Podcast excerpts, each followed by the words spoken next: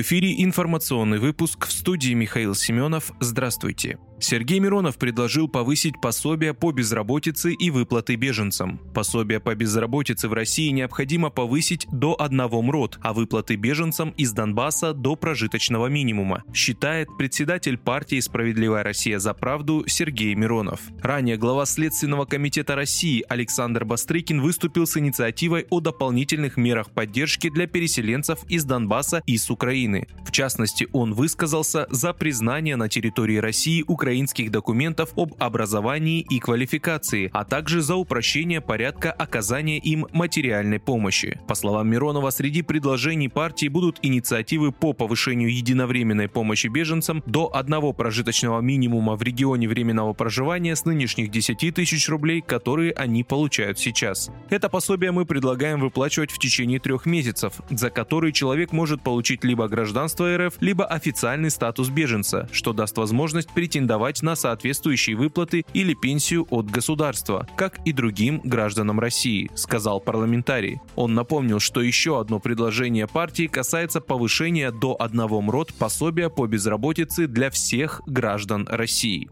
В России обнаружено 6 случаев заболевания гибридным штаммом COVID-19. В России обнаружено 6 случаев заболевания вариантом коронавируса Дельта-Крон, который представляет собой гибрид штаммов Дельта и Омикрон. Оснований считать, что он приводит к более тяжелому течению заболевания или обладает большей способностью передаваться от человека к человеку, нет, сообщили в Роспотребнадзоре. Отмечается, что пациенты, у которых был выявлен гибридный вариант COVID-19, перенесли болезнь в легкой форме. Госпитализация вакцинация ни одному из них не потребовалась. Гибридный вариант коронавируса относится к недоминирующим линиям COVID-19 и в настоящий момент не оказывает значимого влияния на эпид-обстановку. Кроме того, в ведомстве сообщили, что появление гибридов не относится к числу уникальных явлений. Оно характерно для многих вирусов и является одним из эволюционно адаптивных механизмов.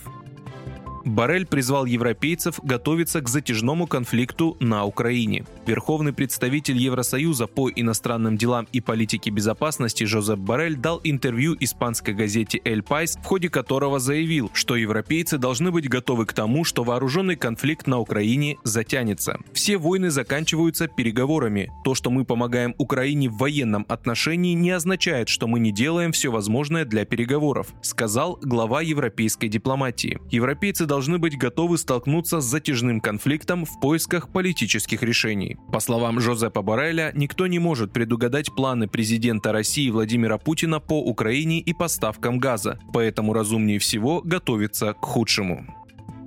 Павел Дуров обвинил Apple в необоснованной задержке обновления Telegram. Основатель Telegram Павел Дуров сообщил, что Apple уже две недели задерживает обновление мессенджера без объяснения причин. Это не первый случай, когда Дуров выступает с нападками на Apple. Ранее он обвинил компанию из Купертино в намеренном ограничении возможностей Telegram Web. Дуров выразил сожаление, что команда Telegram не может распространять новые версии Telegram из-за непрозрачного процесса рассмотрения, установленного для всех мобильных приложений приложений технологическими монополиями. В качестве примера он привел ситуацию с предстоящим обновлением Telegram, которое должно произвести революцию в том, как люди выражают свои мысли при обмене сообщениями, но уже две недели находится в процессе рассмотрения.